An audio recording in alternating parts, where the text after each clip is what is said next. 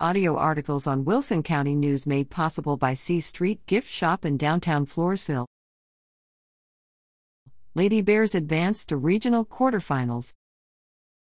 The La Vernia High School Lady Bear volleyball team won the bi-district and area playoff rounds last week.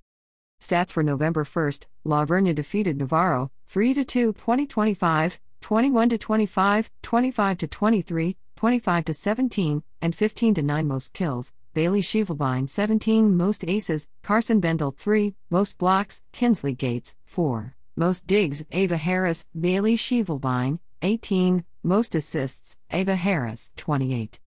Stats for November 3rd La Vernia defeated El Campo 3 to 1, 16 25, 25 10, 25 14, and 25 to 14 most kills. Bailey Schievelbein, 11, most aces, Costin Hoffman, 3, most blocks, Kinsley Gates, Madison Watley, 2, most digs, Ava Harris, 16, most assists, Ava Harris, 17.